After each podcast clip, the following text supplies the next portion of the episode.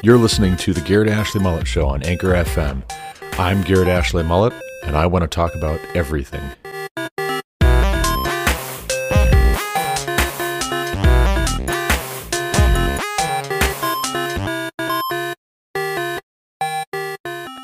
Welcome back to the Garrett Ashley Mullet Show. This is, of course, Garrett Ashley Mullet coming to you from Greeley, Colorado for episode 479 of this podcast. Today is Thursday, October 6th, 2022. And today we're going to talk about the movie Maverick, as well as perspectives on hell, as well as a trial run for my last day at Chevron, at least for the foreseeable future. And we'll finish it all off with a brief discussion of Lindsey Graham threatening Elon Musk over remarks concerning Ukraine and Russia and electric vehicles. But first of all, let me mention and talk through watching Maverick. I watched the 1994 film starring Mel Gibson last night with our youngest son, Andrew. He is maybe not quite old enough to appreciate it yet, but he is a people watcher. He is a student of people, and it's a movie about somebody who's very observant, and he seemed to be very interested. Actually, I got him to sleep once, and then when he woke up again and we resumed the movie, he was very interested in it. But before he started fussing the first time, I was working on publishing the last two episodes of this podcast to the website, thegarrettashleymulletshow.com. And that became fairly impossible with one arm and one hand, not tied behind my back, but close enough, holding him. I was not going to be typing things with one hand. And so I put that off to the side, gave up on it for the time being. Lauren, my wife, was taking our four oldest sons to youth group. And so she was not able to take him. So I took him, and the four youngest kids stayed with me while she ferried them back and forth and picked up groceries she'd ordered online. But we found ourselves watching this movie on Hulu, Maverick, and it struck me how much more charming and less trite it was compared with a lot of the films of recent years. Whether I've seen them myself or just heard negative reviews, so much else having been hijacked by social justice and the woke scolds ceases to be fun when it is so preachy. And to be sure, there were pieces of dialogue in Maverick here and there which you could say resemble certain elements that are objectionable in today's fare. For instance, there are comments about the Native Americans being stolen from the land that we're on, being stolen from them. And I can talk more about why I roll my eyes at that, but I do roll my eyes at that to some extent, at least. There's a, an oversimplification. It's a little bit more complicated than just we stole their land or this is stolen land. Nevertheless, the references here and there to what you could say were woke elements were subtle and not heavy handed.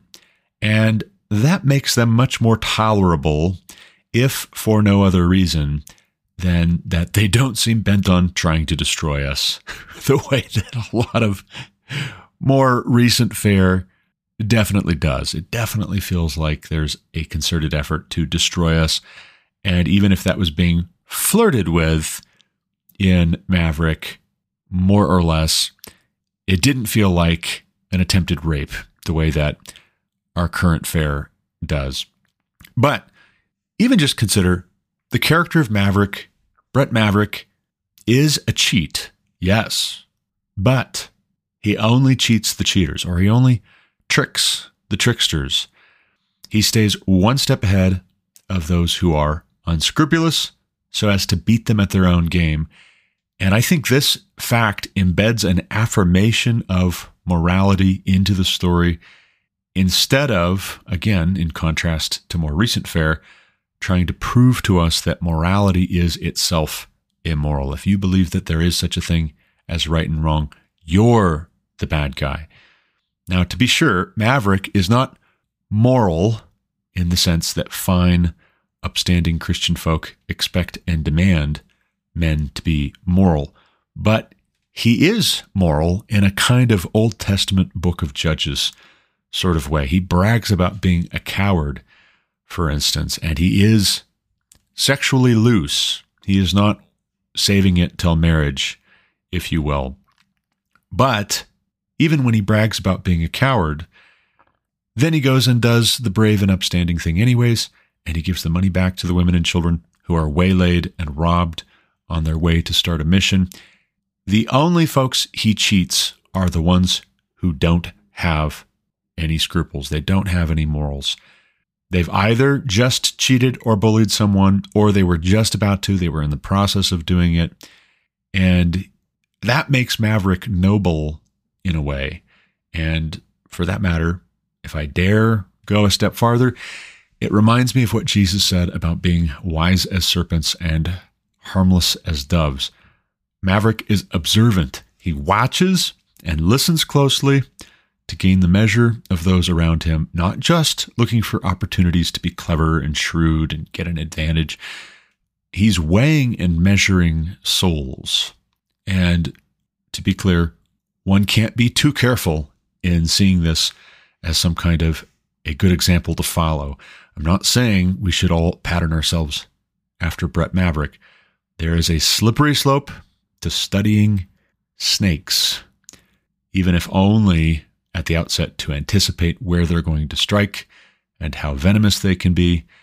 But my point is not to recommend that we all emulate the card shark here so much as to talk about Jacob and Esau and the kinds of men God has loved and established covenants with, as well as those he has hated and rejected. Think of the contempt with which Esau holds his birthright, that he would trade it, he would sell it for so little, for a bowl of soup, essentially. And then he's angry. He flies into a murderous rage when he finds out he's been tricked out of their father's blessing as well. Jacob, for his part, ends up getting tricked as well, getting lied to.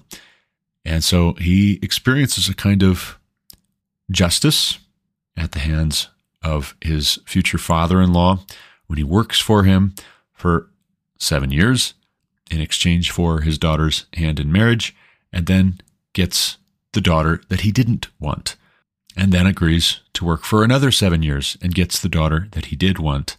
And there you have some complexity, you have messiness, you have some ugliness, and yet God is in the midst of everything going on in the story of Jacob. Jacob wrestles with God, which some today would say is toxic masculinity. I don't think that's toxic masculinity. Jacob wrestles with the angel of the Lord, which I happen to suspect was Christ in the Old Testament. He wrestles with the angel of the Lord and then refuses to tap out until he should get a blessing. And then he walks with a limp. And is that a blessing? Maybe that is a blessing. Maybe that gives him a bit more humility for the rest of his life. But his name is changed from Jacob to Israel. And God establishes a covenant with Abraham, Isaac, and Jacob, or Israel. And it's not to say that everything he does is correct. It's not to say that everything his ancestors or his descendants did is correct, but it is to say we learn something about God in knowing Jacob have I loved, Esau have I hated. Moving on, perspectives on hell. Yesterday being an unusually slow day at work, not least because it was a Wednesday. Usually Wednesdays are busier. I had an extended conversation with a friend of mine where I work for just a little while longer, who describes himself as a kind of universalist. And that is to say, there are different kinds of universalists, as it turns out. And while I'm thinking of it, I owe Rosie another apology, who sits one office over from mine, and the walls are fairly thin, as she was on a conference call in the afternoon and had to come out and shush my friend and I since we were being far too loud discussing hell and theology. But it wasn't much use continuing the conversation when we couldn't be loud anymore, or when I had to try very hard to divide my attention between saying what I meant to say and also saying it quietly. I do hope to pick up the topic again sometime with my friend and borrow a book from him, which he was telling me about, which talks about various theories or beliefs about hell in the Christian tradition, as well as telling something of the history of Christian doctrine regarding the hot place of judgment. But briefly, in the meantime, you should know that there are different perspectives on what to make of hell in the Bible. There is not just the view with which you are doubtless familiar that hell is a place of eternal conscious torment for sinners who never place their faith and trust in Jesus the Messiah. No, some suppose those souls are simply annihilated and they cease to be in the afterlife. They stop existing because God just destroys them utterly and totally, annihilates them totally. Still, others believe that hell is a kind of purgatory, and we should pay special attention to the root word in that concept of purgatory, especially its relationship to the idea of purging an impurity. In my friend's view, hell is a kind of refining fire. And like Miracle Max might say of Princess Buttercup's Dear Wesley, the damned are only mostly damned. Look at you who knows so much. Such were some of you, will be said to all on the other side of varying cook times, after which all the sin, vice, wickedness, and rebellion against King Jesus is burned away. Yet the same if they didn't accept Jesus before the first death, get another chance at some point to pledge allegiance to Christ and join the ranks of the heavenly host in paradise. Let me be clear, even as I outline that that is a perspective some have. I am admittedly very troubled by that perspective. My friend doubtless knows this from the look I was giving him when we talked about it. Uh, unlike Brett Maverick, I am not a particularly good bluffer. It takes a lot of concentration and effort for me to keep my opinions off my face when someone is telling or showing me their ideas and sentiments or when a situation is unfolding. But I will borrow the book he's offering me, which promises to expand, I think, on how the early church, prior to the domination of Rome, by virtue of its wedding with imperial power, held to all three views just mentioned in various quarters. Origen, for instance, early church father, is said to have held to a kind of universalism in eternity. Although I would note, Origen also, according to Eusebius, misread Matthew 19:12 and concluded he should make himself a eunuch for the kingdom of heaven. So I take what he says about hell with a grain of salt. For that matter, I take any man who would castrate himself or ask someone else to with a grain of salt on everything else they hold to. But I will look into it for the sake of my friend, who is not a eunuch so far as I know, and you will hear more about this subject in the future.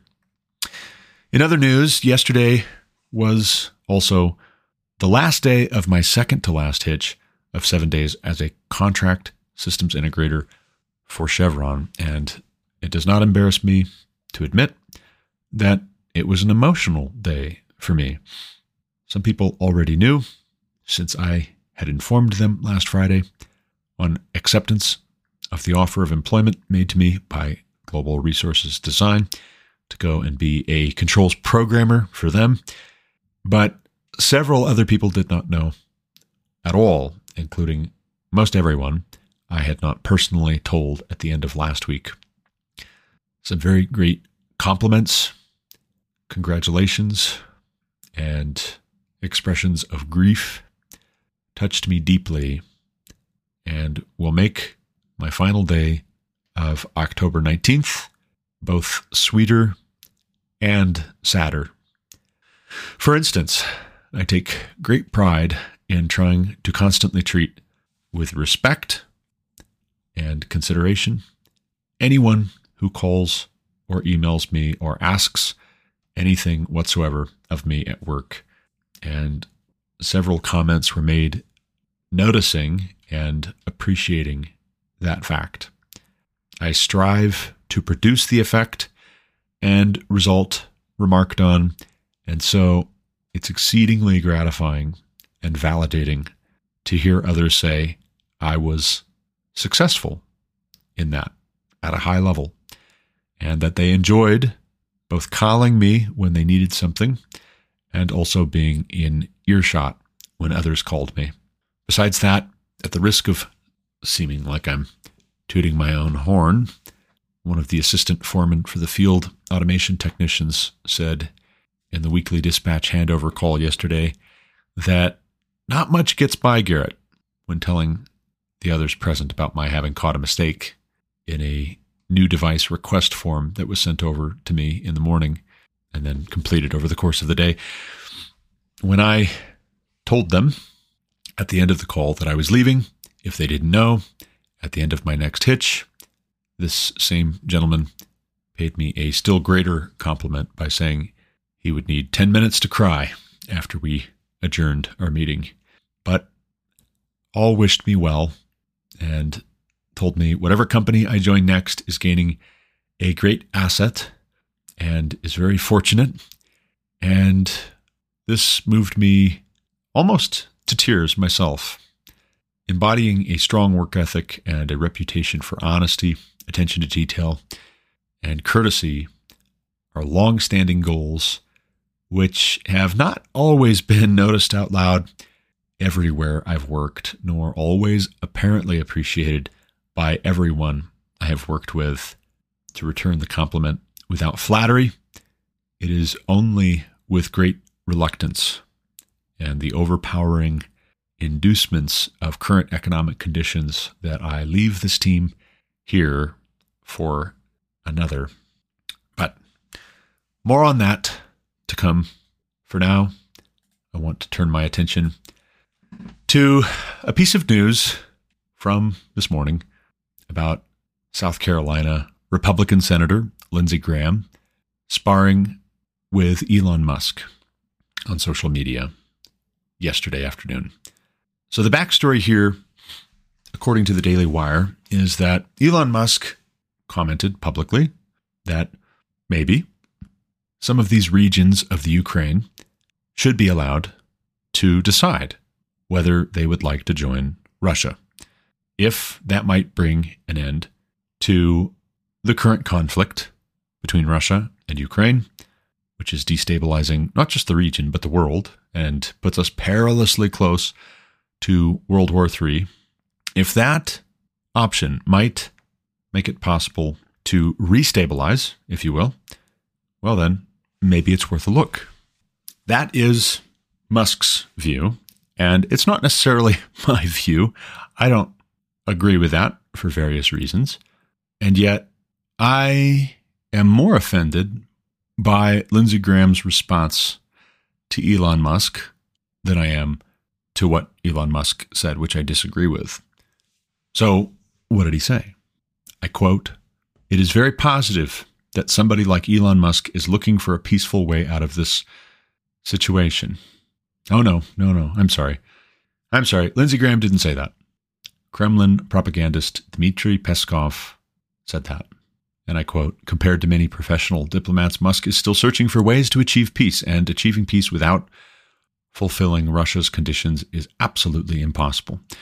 And do you know what I think of that? I, I think that's bollocks.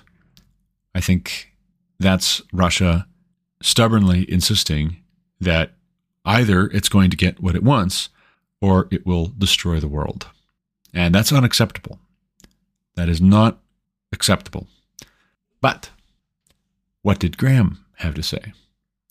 And I quote, actually, Lindsey Graham this time. Suggesting we end the Russian invasion by simply giving Russia parts of Ukraine after all the suffering is dumb, Graham said. In 1994, through the Budapest Memorandum, Ukraine gave up its nuclear weapons arsenal, the third largest in the world, in return for assurances their territorial integrity would be protected. It was an agreement signed by Russia that included protecting Crimea and the Donbass as part of Ukraine. If you want peace in Ukraine, which we all do, simply demand Russian honor the boundaries they agreed to in 1994 and withdraw their forces. There's a bit of a typo there. I don't know if it's Lindsey Graham's or if it's the Daily Wire's. I would assume Lindsey Graham's. He continues To do otherwise is to legitimize a bait and switch by Russia and a signal to other bad actors to take what you want by force. If Elon Musk and others want the world to continue to be in chaos, then by all means capitulate to Putin and reward his aggression. While we're at it, maybe the Congress should revisit the electric vehicle tax credit boondoggle. It is where the credit is now solely benefiting electric vehicle manufacturers who have increased prices equal to the tax credit. It could be a good way to help save money by applying those funds to assisting Ukrainians in defending their homeland. Now, let me just stop right there. Let me just, I, I want to pick at this and pick it apart because the fact of there being some things in what Lindsey Graham is saying, which I agree with, which I agree with a good portion of what he's saying. I agree with the logic of not rewarding this aggression. I agree with insisting that the Budapest Memorandum be honored. Nevertheless, it's a non sequitur and totally unrelated to imply a threat against Elon Musk's electric vehicle manufacturing. That's an ugly thing to do. It bears no relation whatsoever. Whatever he wants to say about saving money to help Ukrainians defending their homeland. Whatever he wants to say, which we'll get to in a minute because it doesn't even fit in Elon Musk's case, at least according to Elon Musk. But it's completely unrelated. And so what we have here is bullying by a United States senator, which they do, but it's not okay.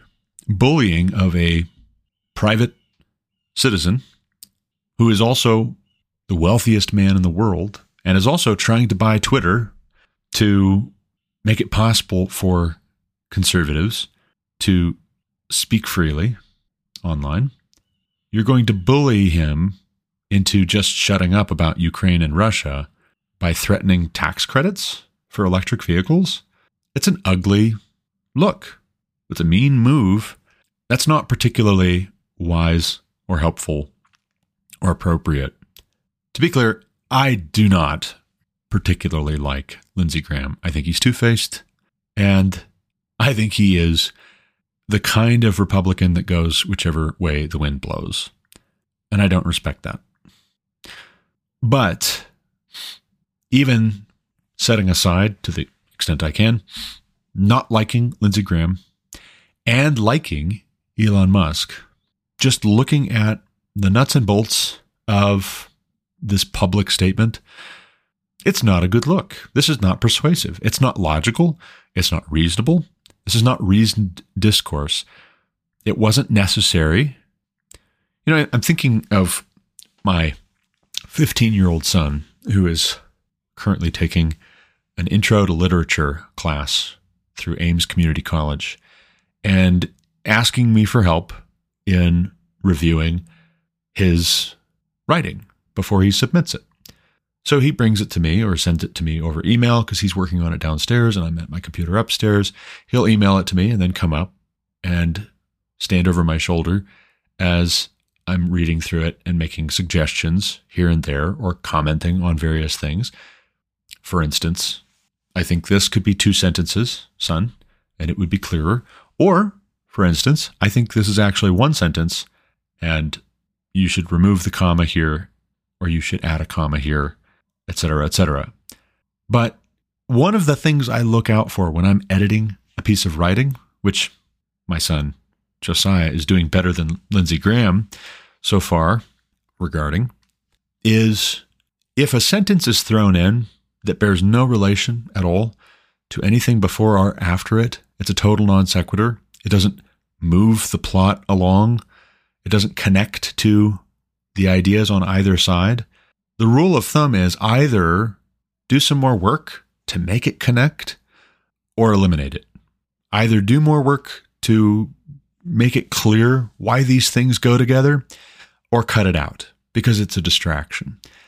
The business here in Lindsey Graham's tweet about going after tax credits for electric vehicles is something that either needed to be expanded on or I think much more likely it needed to be not said because it bears no relation. And also, you're making Republicans right before an election look like bullies, uncritically affirm and support this war continuing to go on, or we're going to come after your business?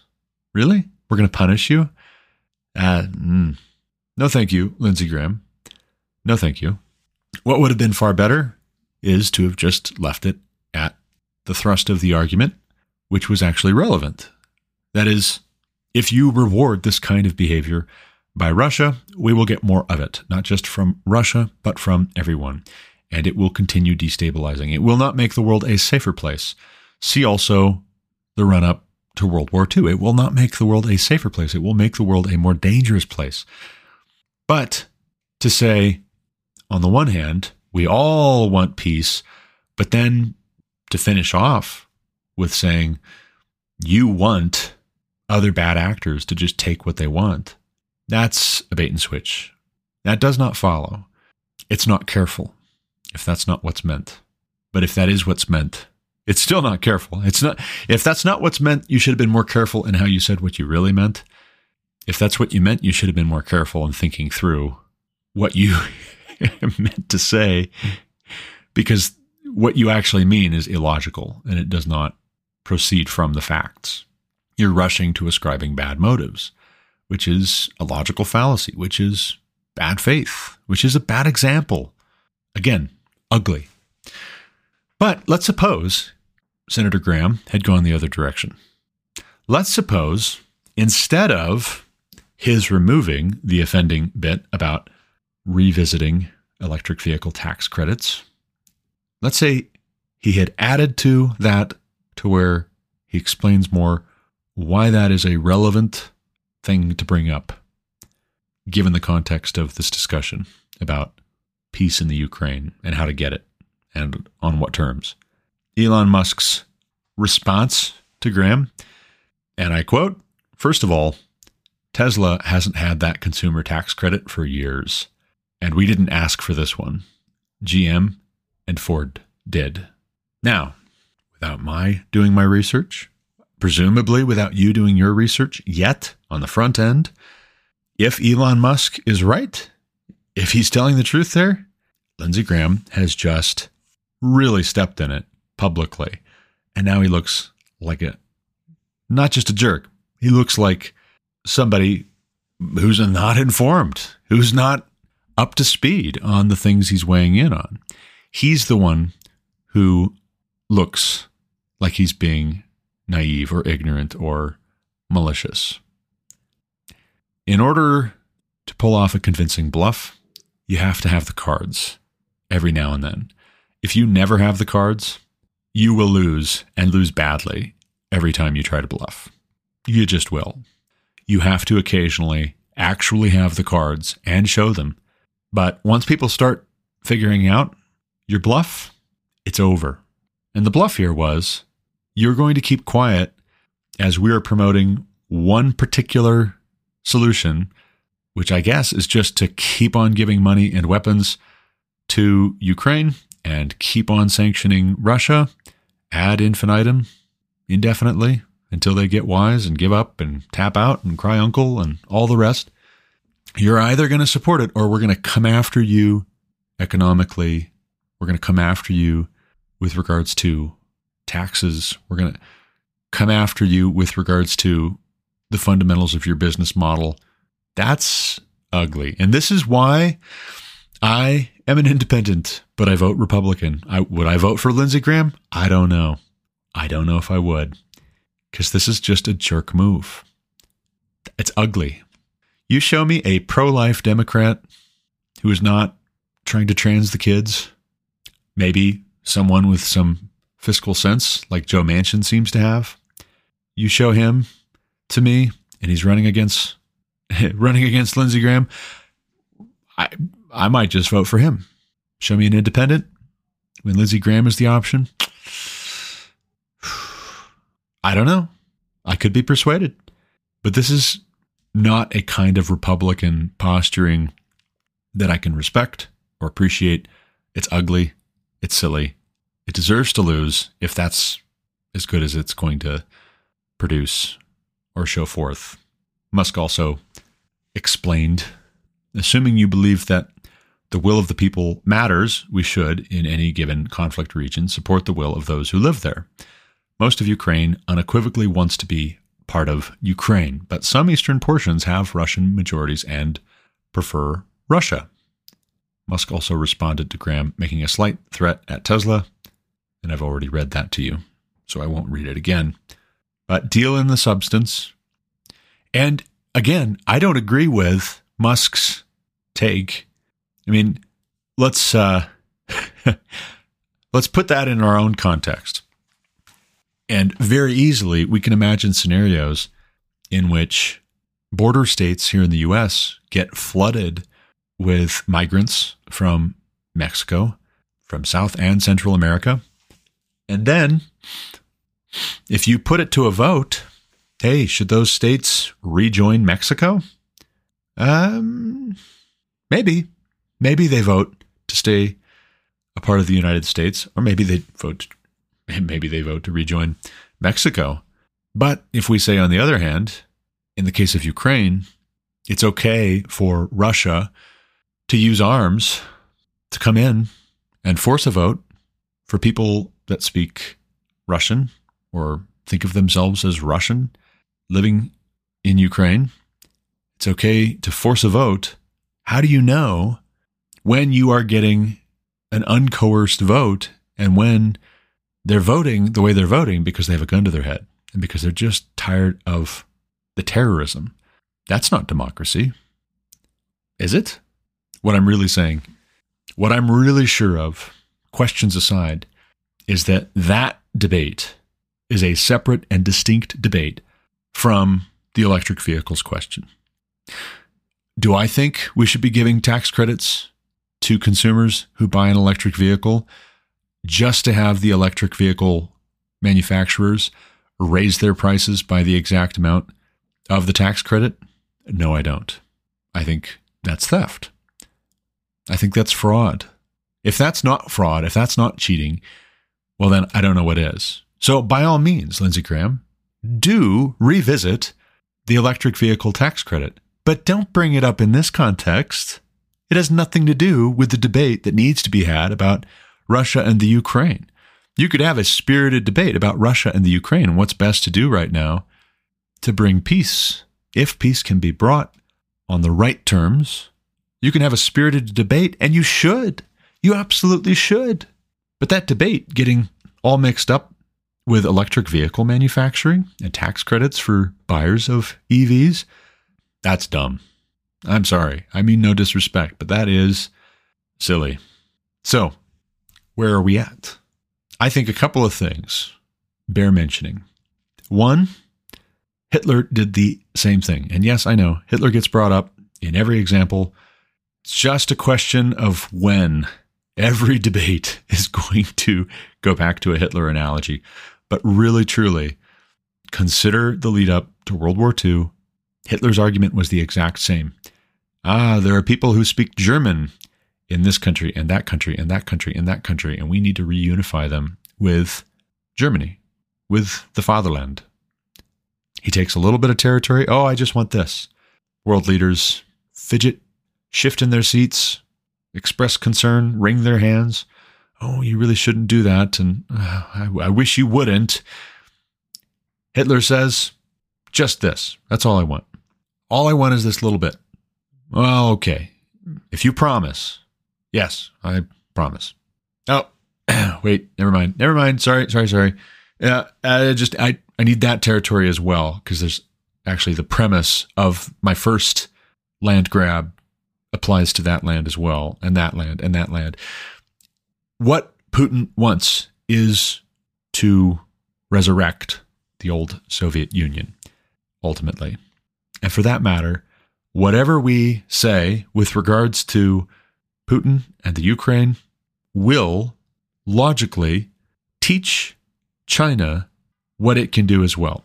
And if we're not cool with China operating on the same premise, doing the same thing, we shouldn't be telling the world this is okay when Putin does it because we're tired now. Now, to Musk's point, yes, we should consider what the people in the Ukraine actually want. But this is where it gets messy because America first, and I know, I know, I should have given a trigger warning on the front end before I just said that. Sorry, you're, you're triggered. But then trigger warnings are also triggering, studies find. so I'd have to give a trigger warning for the trigger warning for the trigger warning for the trigger warning. And it's like, where does it stop? Right. But if you look at the problem in the Ukraine as being somehow that an ally of the United States has been attacked, we had some big treaty where we promised we were going to defend them, then let's look at the treaty and let's ask some hard questions about what the treaty entailed as far as us keeping up our side of the bargain. If there is no treaty, it can be awful, it can be ugly, it can be unfortunate, it can be wrong, it can be contemptible. I can say, by all means, let's sanction Russia into kingdom come. Let's not do business with them. Let's kick them out. If you're going to act like this, get off my lawn. You're not welcome here. Sure. Presumably, presumably, unless we are sending our soldiers into the Ukraine to fight Russia, if we are sending weapons and the Ukrainians don't actually want to remain independent, they will just not use those weapons. And there's a kind of voting that goes on with their will to fight. If they are done fighting and they don't want to fight anymore, well, what are we going to do? We're going to stop Ukraine from suing for peace, offering land for peace? I sure hope not. So there's a kind of democracy inherent to us saying, here are some supplies and some weapons. And if you want to keep fighting, we got your back to the extent that we can without risking nuclear war with Russia. There's a kind of democratic component to what we have been doing, whether Elon Musk recognizes it or not. Now, on the other hand, I think of a map that my cousin Brent sent to me the other day, this past week. I see on this map Russia, and then in big letters underneath, not America. Russia is not America. I see the Ukraine, and instead of being labeled Ukraine, it's just big letters that say, also not America. And then quite a few European countries, a few Middle Eastern Mediterranean countries, Black Sea adjacent countries say, not the USA. Nope. Also, no. Nope. Not our concern. And also, this is not. Nope. Nah. No. Also, no. Also, not. Nope. No. No. Still not. No. No. Not here. No. And not America. The border with Russia and Ukraine, not our border. These are not our countries. And so, to some extent, to a limited extent, not that I am an isolationist. I am not. But to some extent, this is not our fight. It's not our circus. It's not our monkeys, unless we promised to have Ukraine's back. They give up nuclear weapons and give them to Russia in exchange for a pledge of neutrality from Russia and the US. Now, it gets messy if we violated that pledge of neutrality, or if Russia claims we violated that pledge of neutrality. But what did we actually promise to do? And are we keeping our word? That's my concern. Should we have promised to do a thing? And if we made a foolish vow, a hasty vow, are we held to it? Well, I would give you the example from the Old Testament. Consider Jephthah. Jephthah made a vow to the Lord and said, If you will give the Ammonites into my hand, then whatever comes out from the doors of my house to meet me, I will offer as a sacrifice.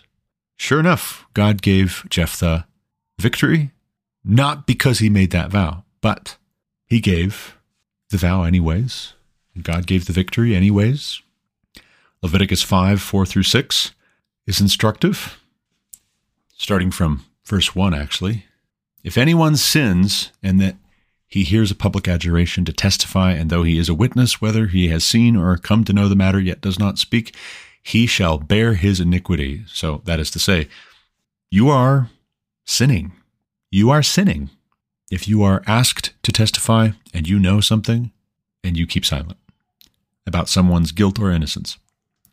Verse 2 If anyone touches an unclean thing, whether a carcass of an unclean wild animal, or a carcass of unclean livestock, or a carcass of unclean swarming things, and it is hidden from him, and he becomes unclean, and he realizes his guilt, or if he touches human uncleanness, of whatever sort the uncleanness may be, with which one becomes unclean, and it is hidden from him, and he comes to know it, and realizes his guilt, or if anyone utters with his lips a rash oath to do evil or to do good, any sort of rash oath that people swear, and it is hidden from him when he comes to know it, and he realizes his guilt in any of these, when he realizes his guilt in any of these and confesses the sin he has committed, he shall bring to Yahweh as his compensation for the sin that he has committed a female from the flock, a lamb or a goat for a sin offering, and the priest shall make atonement for him for his sin. Now it's interesting. More could be said on this, but it's interesting. What this passage does not say is that if he made a hasty oath, he should fulfill that oath. Jephthah ends up offering his daughter as a human sacrifice to God, which God expressly, explicitly tells Israel not to do. And yet Jephthah thinks his oath, his hasty, rash vow carries more weight than God's command, God's prohibition? Clearly, he was not familiar with the law, or he didn't care, or he didn't care to be familiar. One of those three.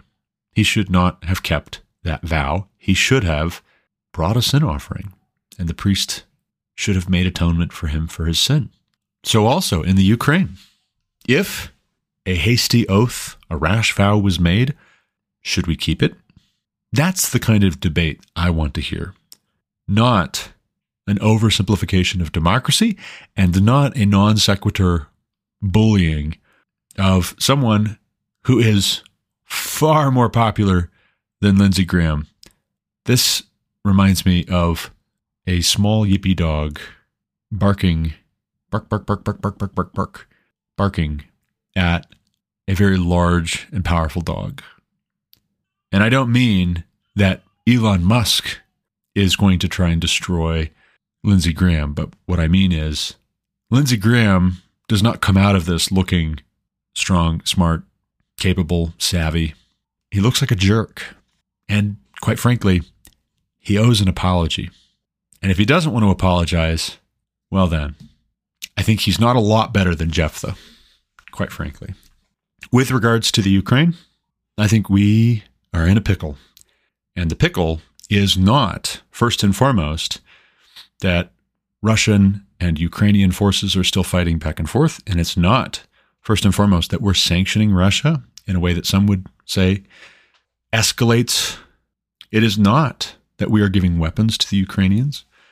The pickle that we are in is years and decades older than this current conflict.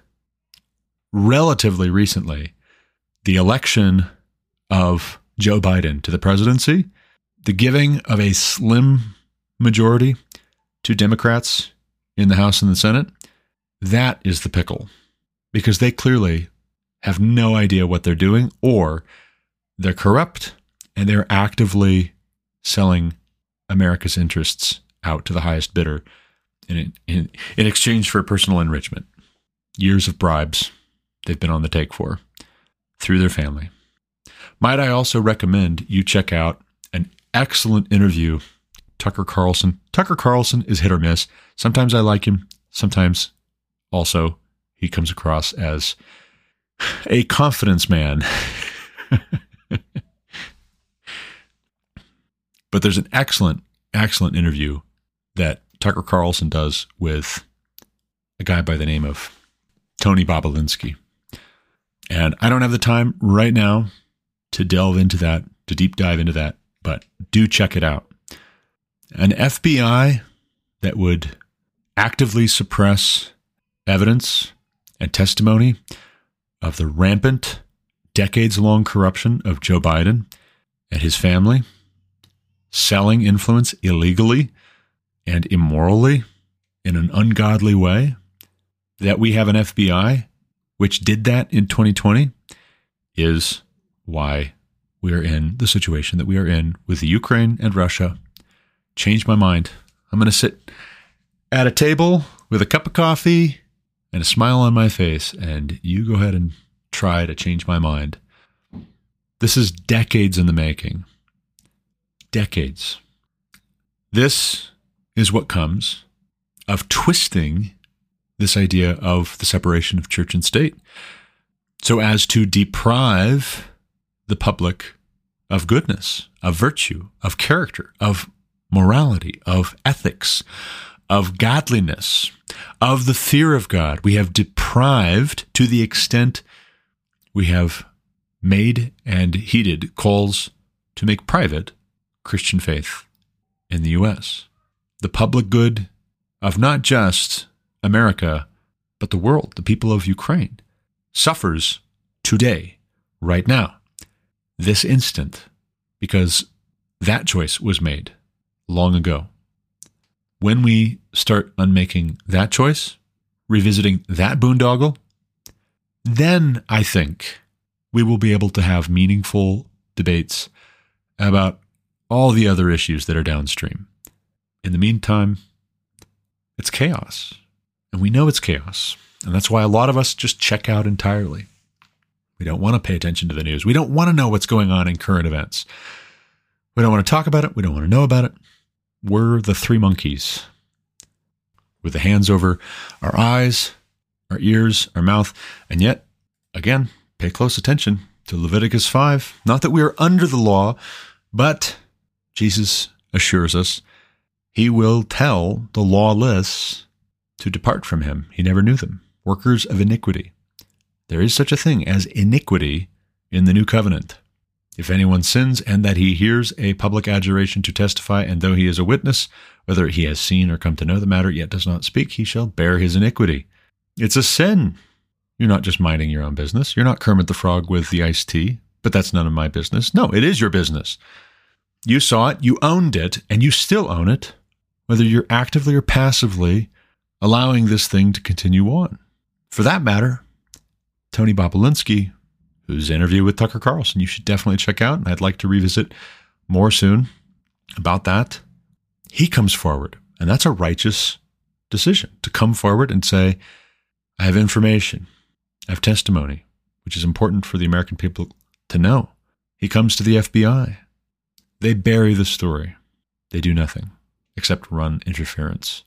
And if you watch the interview, it certainly appears as though the FBI might have tipped off the Biden family that he had come in to speak with them because Joe Biden's brother gives him a call while he's sitting with the FBI. And the FBI agents go out of the room And Bobulinski answers the call, and there's silence on the other end. Boy, that seems like a threat, doesn't it? Seems like a pretty clear threat. And now we're all witnesses, certainly to his giving the testimony.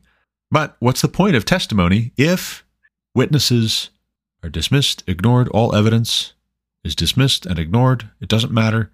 If that's where we're at, well, then, quite frankly, there's no point in our trying to keep Russia from taking Ukraine. There's no difference between us and them at all. It's a half a dozen of one and six of the other. If that's where we're at, then what are we trying to stop China from taking over the world for?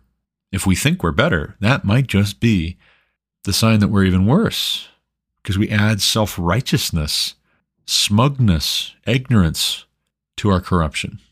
If they at least know they are corrupt, awful, rotten, amoral, they make no pretense to the contrary. They lie, but they look themselves in the mirror and know that they're liars. It might be more tolerable on the day of judgment for them. I'm just saying. To leave you on a happier note, I think there is hope. Not in men, not in princes, but in God. Trust in God. Do what's right. It will be noticed. Let your light so shine before all men that they might see your good works and glorify your Father in heaven. It's a call to action, to work. Show me your faith without works, James says. I'll show you my faith by my works. Good works. Not works of the law whereby we are trying to justify ourselves. No, no. Placing all our trust in Christ, our Redeemer, for our Redeemer lives. We work as unto the Lord, not for men. And yet, as we work unto the Lord, we serve, we love, and we consider our neighbor.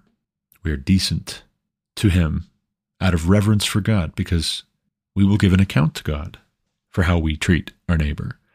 When you put it in those terms, knowing that God rewards those who fear him, he protects and preserves and works all to the good for those that love him and are called according to his purpose. When you know that, there's hope, there's a future. Put your trust in that and it will be well with the righteous. That's all the time I've got for this episode. I got to run. As always, thank you for listening. Until next time, God bless.